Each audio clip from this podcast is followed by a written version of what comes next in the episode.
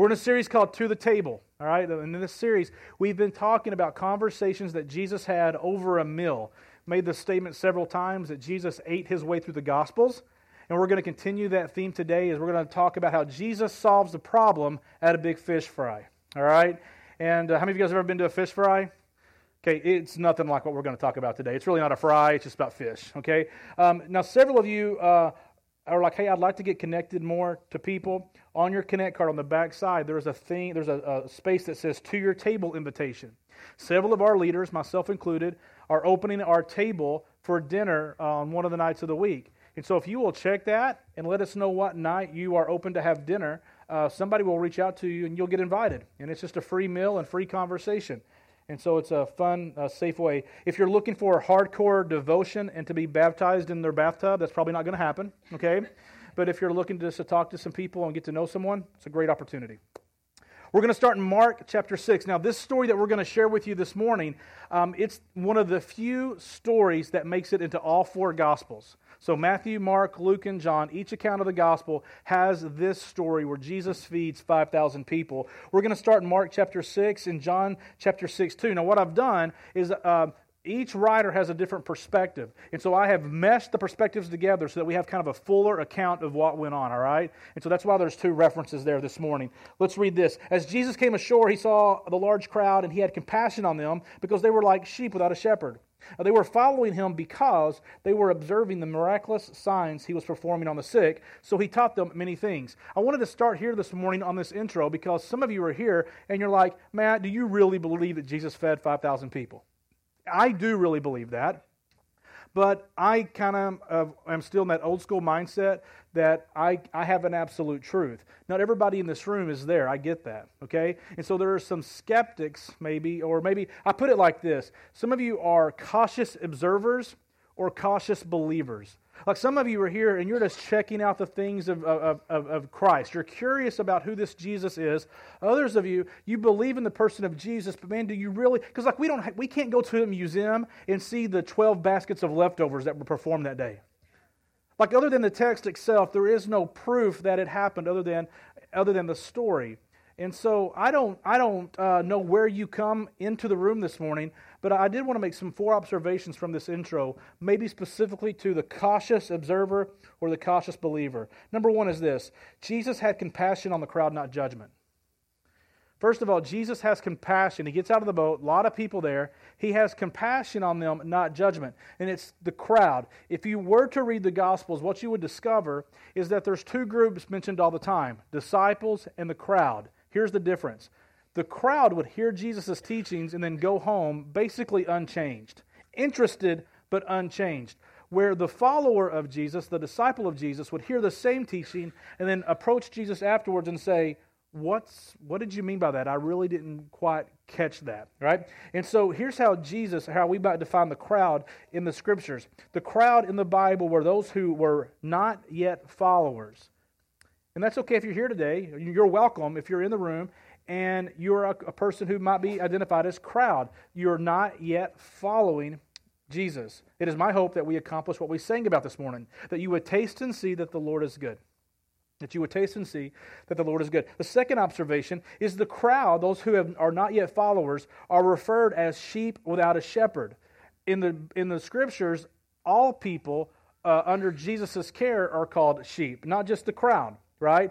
But I am a sheep, and as a sheep, I've identified Jesus as my shepherd. So I'm a sheep with a shepherd. He is my good shepherd. But if you're here, what's Jesus saying? They're like sheep without a shepherd. The sheep were lacking a leader who protected and cared for them. Like he was seeing these people, and they didn't have a identified leader. Maybe you do. Here's something I would like for you to consider this morning. Who is your leader?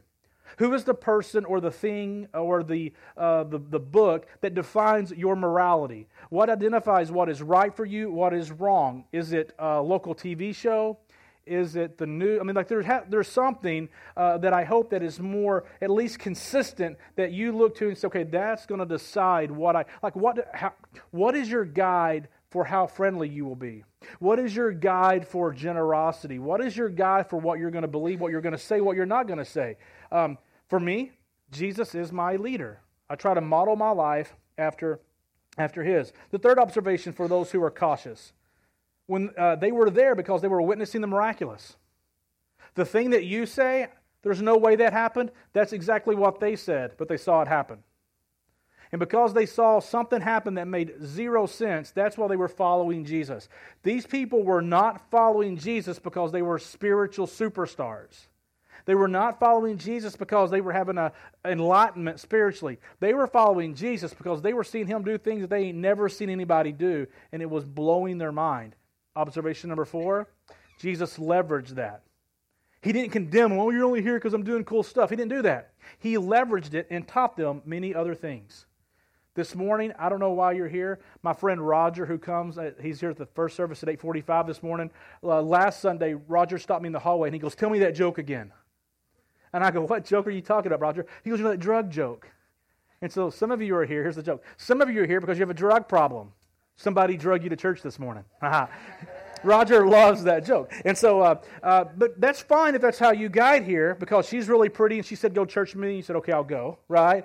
Or someone made you, whatever it is. Or maybe you're in a crisis and you thought if you come to church that it would be like, oh, and everything's fine. Doesn't matter, right? You're here. And so we're going to do our best to teach you some things maybe that will impact your life just as Jesus did. So let's jump into the rest of the story. Continuing on. So he's going to teach them many things. And then we read, when it was already late, his disciples came to him and said, this is an isolated place, and it is already very late. Send them away so that they can go into the surrounding countryside and villages and buy something for themselves to eat. But Jesus answered them, you give them something to eat.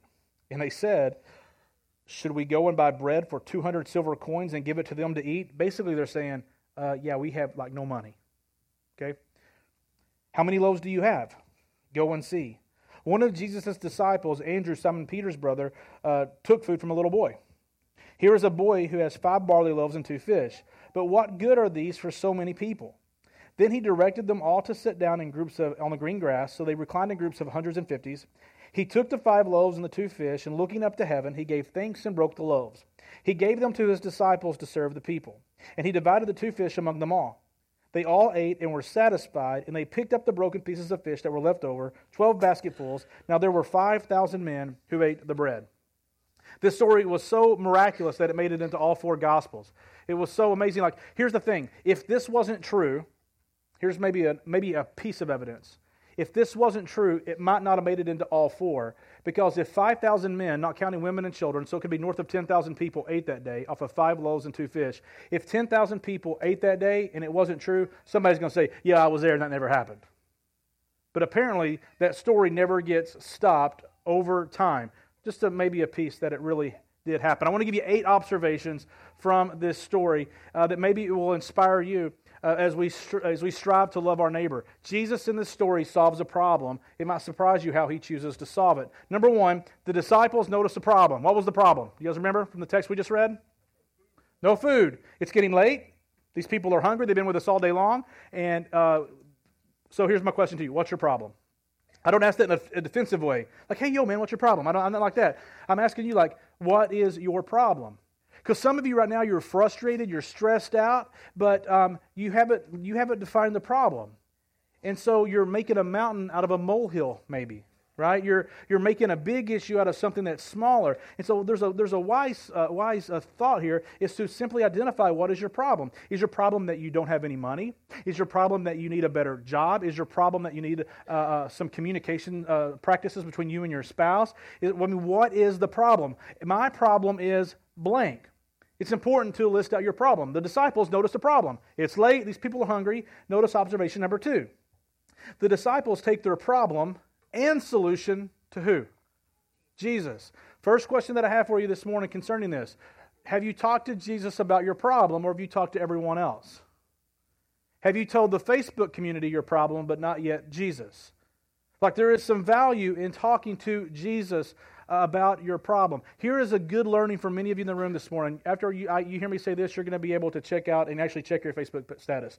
Is that some of us, if we're not careful, we spend much of our spiritual life pursuing the teachings of Jesus, the sayings of Jesus, the miracles of Jesus, and not the person of Jesus. The thing that I want to point you to we're learning from something Jesus did today, absolutely. But it's the person of Jesus who is our salvation, not a set of teachings. A set of teachings didn't die on the cross. A set of teachings didn't resurrect from the grave. It is the person of Jesus. So I'm not asking you, have you plowed through the Bible to find the principle that meets your solution to your problem? No, I'm asking you, have you talked to Jesus about your problem? Now, here is the caveat. If you have, we probably do it just like the disciples did. We talk to Jesus about our problem, and we then tell Jesus what he should do about it. Right? Have you told Jesus how to fix your problem? Last week, I made this statement that oftentimes we think that we would be a better Jesus than Jesus actually is.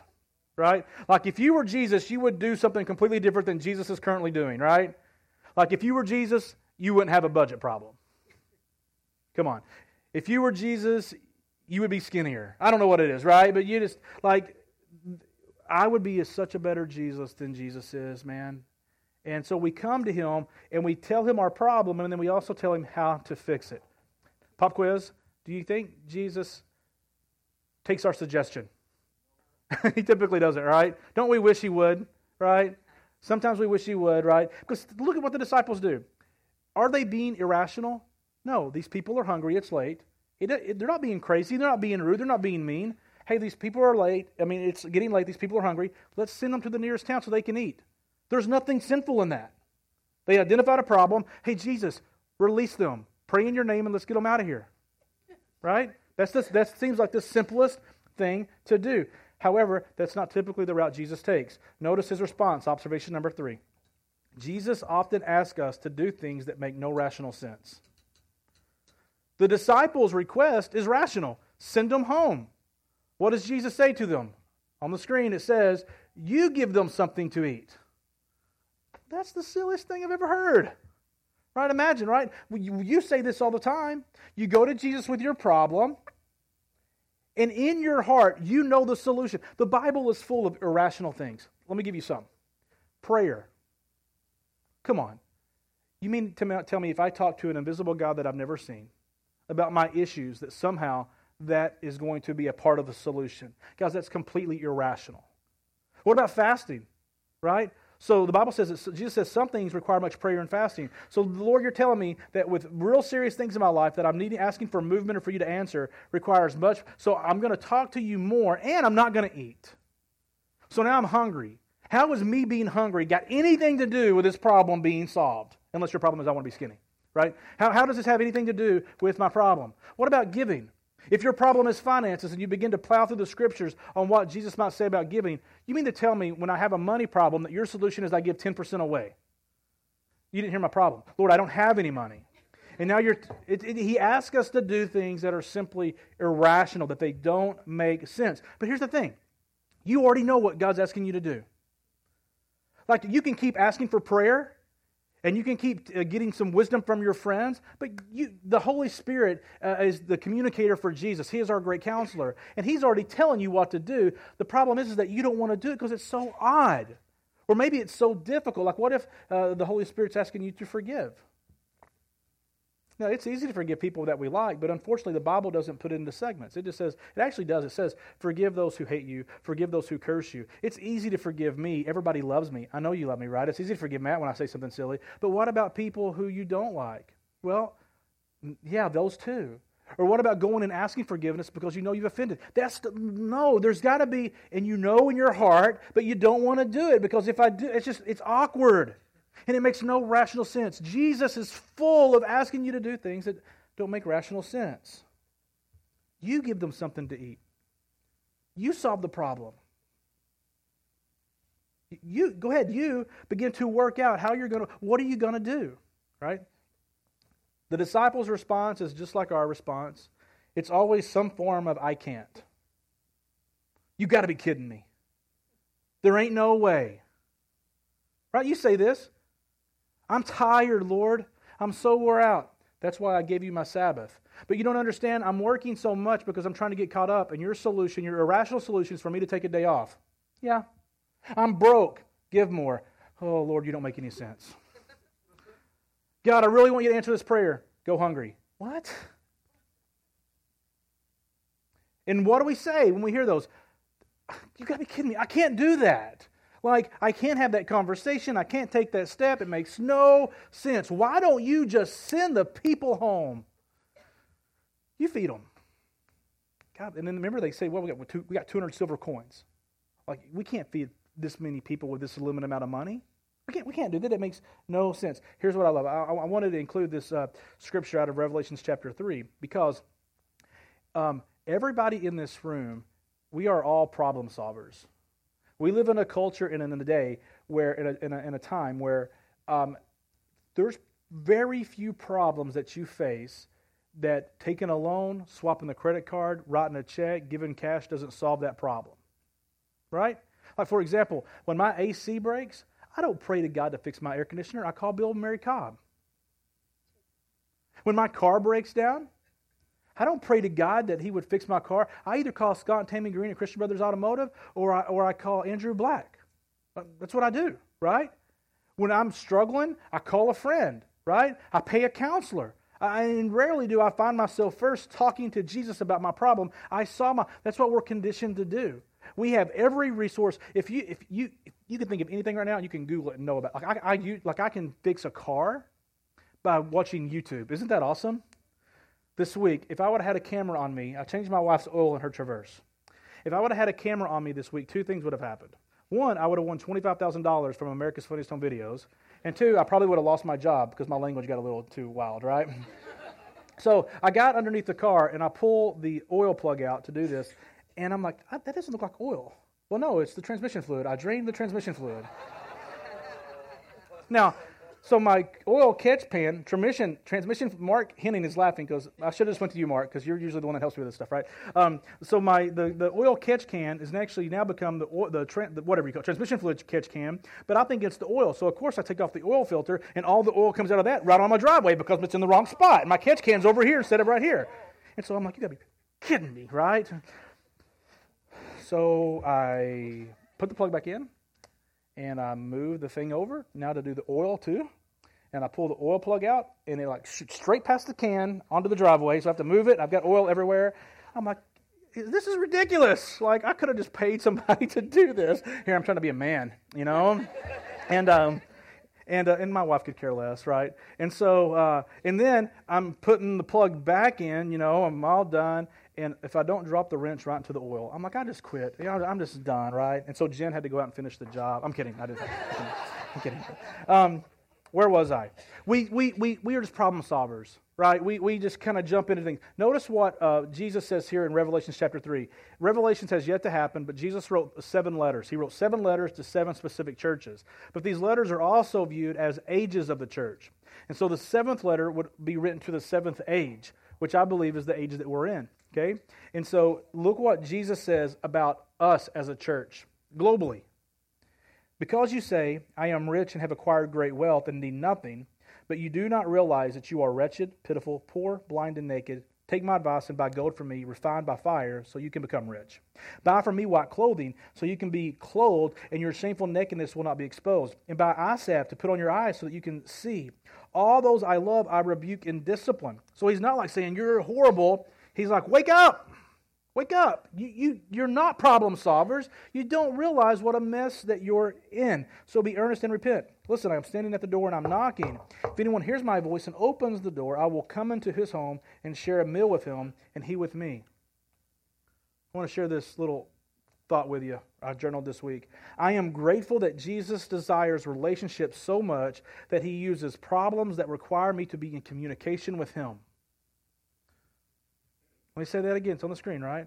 I am grateful that Jesus desires relationships so much that he uses problems that require me to be in communication with him. Sometimes it takes more than your car battery not charging for you to talk to Jesus. Sometimes the Lord has to do things in your life where you're faced with a problem and your only solution is, oh my gosh, I got to talk to God about this. And when you say, I can't, man, you're in the prime place to start talking to Jesus because he can.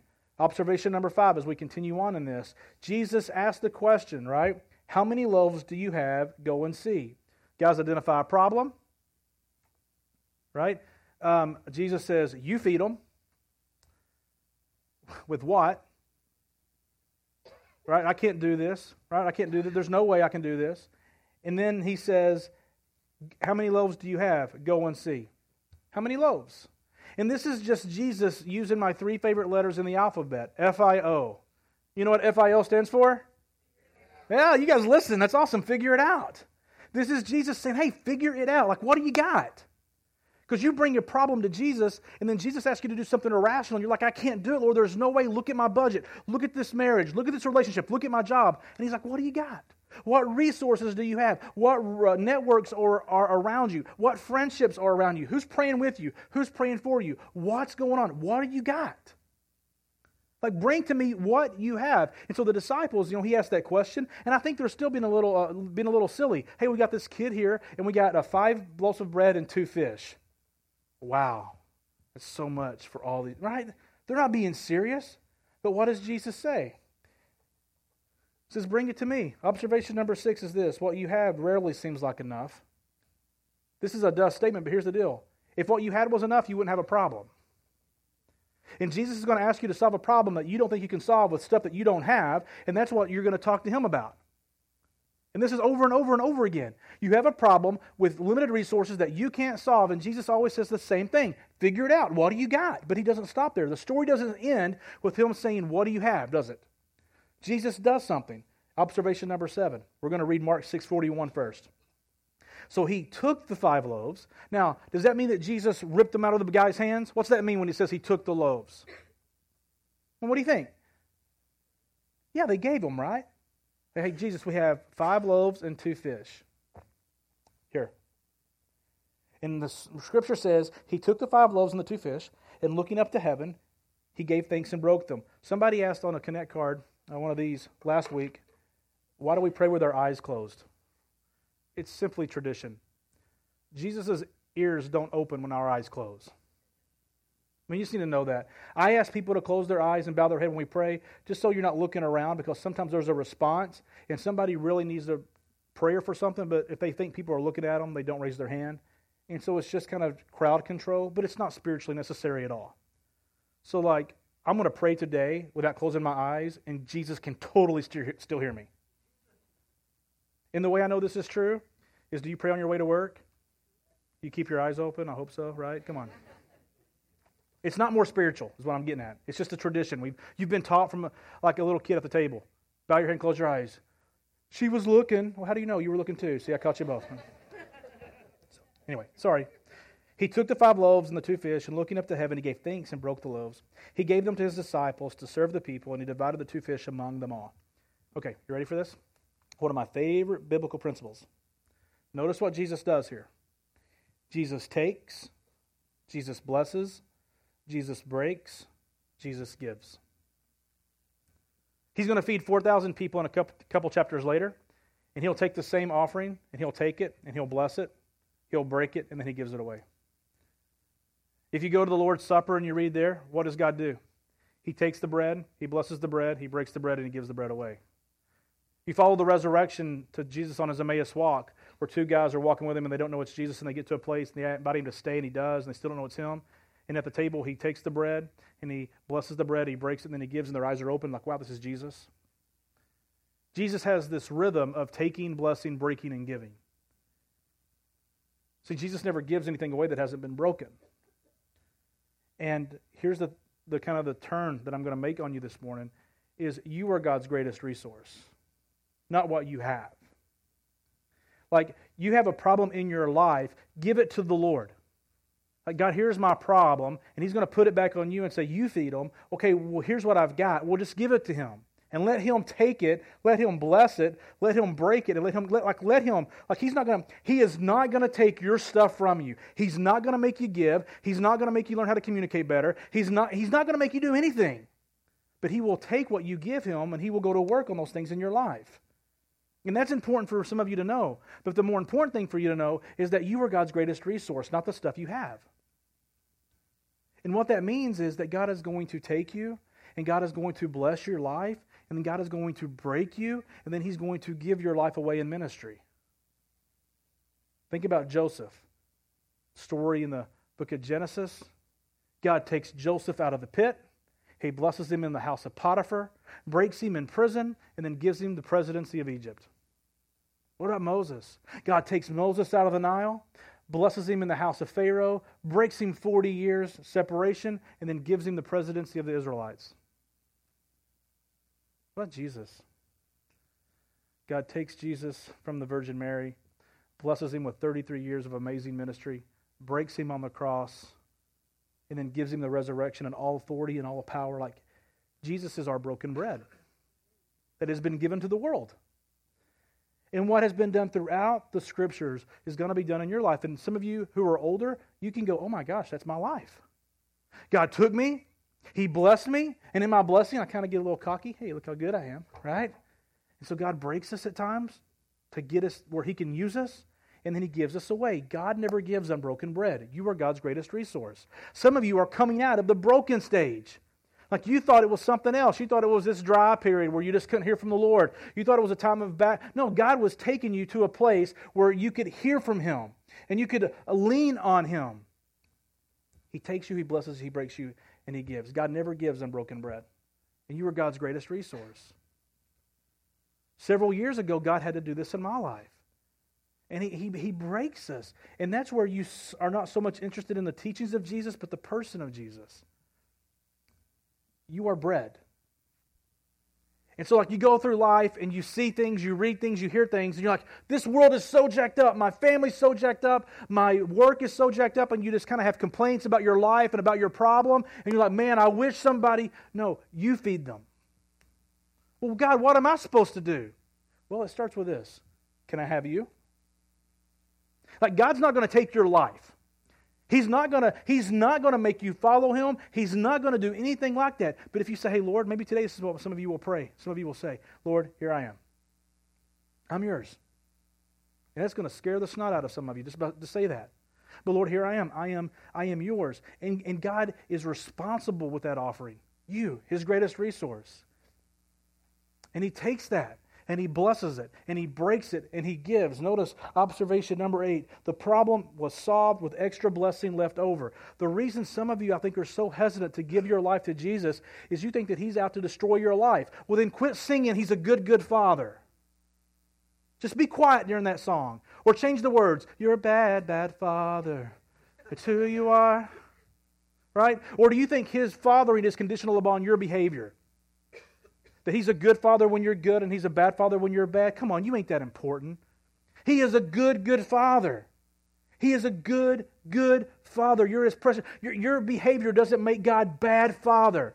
Your bad behavior reflects God's even more good fathering. Is that a word? Fathering, because He says, look, I'm still calling you. You're still my best resource. But He wants to take your life. But you got to give it to Him. It's got to be an offering. Lord, here's my life. Here's my life. And He gets to use you. This morning, when I'm sitting having my coffee at Starbucks, and a guy says, hey, man, it's a really cool Jeep. I could have said, yeah, man, thanks. And gone back to rereading my notes, preparing for you guys today. But you know what I know? Is that I'm God's resource. And I ask a question. I always ask a question. You got a Jeep? I don't always ask that question. I always ask a question. This morning, they would say, you got a Jeep? And he said, yes. If he said no, I would have asked something else until the conversation ends, right? But from that series of questions, I learned about his sister Mary, who has terminal cancer, who is about to die. Here's what we got to know. If you're visiting New City, if you've been coming to New City, you forget this. Here's the deal. We are problem solvers. We are the solution. Because once God uses me, it's not like I'm done. Notice this. The problem was solved with extra blessing left over. Matt Miller is not bummed today because I had to do ministry this morning. Matt Miller is not wore out because God had to give me away to encourage some guy I've never met in my life this morning. I'm good. And so are you. Like, you're the solution to somebody's problem. And we got to get out of our Christian mindset that, no, God, why don't you? No, God says, why don't you? What do you got? Give it to me. Let me go to work in your life. Like, okay, some of you may disagree with what I'm going to say. That's okay. I don't care. I do care, but I don't. If you say this, if you say, well, God, you just can't use me, guess what? You're absolutely right. God, you can't use me because, here's the deal, you are absolutely right. When you tell God that he can't, okay. But if you say, God, I don't know how in the world you're going to do this, but here I am. God, I don't know how in the world you're going to do it, but here's my situation. God, here it is. You know what? He does. Every time. But if your first line of prayer is, God, you can't, God, you won't, God, you never could, then guess what? You're 100% right. Just quit talking. You're fine. So watch your vocabulary and say, Lord, I don't know how. I'm scared to death. My little is not much. But here you go. That's what this church does. Why are we doing 4 services on Sunday now? It's because I noticed a problem 7 months ago. The problem is you guys like making babies. Yeah, nobody in this church owns a TV, apparently, right? And so, like, we have empty chairs in this room, but if you were to poke your head through that wall last week, those rooms would have been full of volunteers and babies with no more walls to knock down. And so my prayer to God, I talk to Jesus about it all the time, but I also try to solve it. God, give us a bigger space. Man, Lord, just please, please, please. And finally, the Lord says, what do you got? Like, Matt, you can trust me. I've got this. But until then, what do you got? Well, we've got energy, we've got great volunteers, and we do have this space 24/7. Okay, FIO, bro. Figure it out. But I don't want to do a third service. Okay. Tell people no. Tell people to go somewhere else. Tell people to quit having babies. I don't know what you want to tell them, but no. What do you got? Well, Lord, I have 5 loaves and 2 fishes. Then give it to me. So if you've been to New City a while and you say, man, there seems to be a lot of empty chairs. There are for a while. But I know that the Lord is continuing to do something. You know why? Because we're problem solvers. Like, are there fancier churches in town? Yeah. Fancier churches that love Jesus too. We're not fancy. Right? But I'll tell you what we are. As much as we can, we're going to love the Lord with everything we got. We're not going to worship any kind of idol. No. Jesus is our Lord. We're going to follow the Spirit's promptings and His leadings in this place. And we're going to do our best to love you and to lead you to the person of Jesus. Unashamedly. I'm just going to do that. And the Lord adds to their number daily. This morning, I want to end with a prayer. You can keep your eyes open. Where give your life as an offering.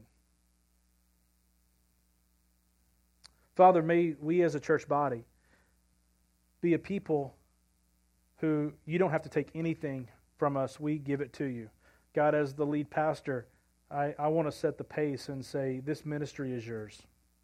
This church is yours. We are sheep with a leader.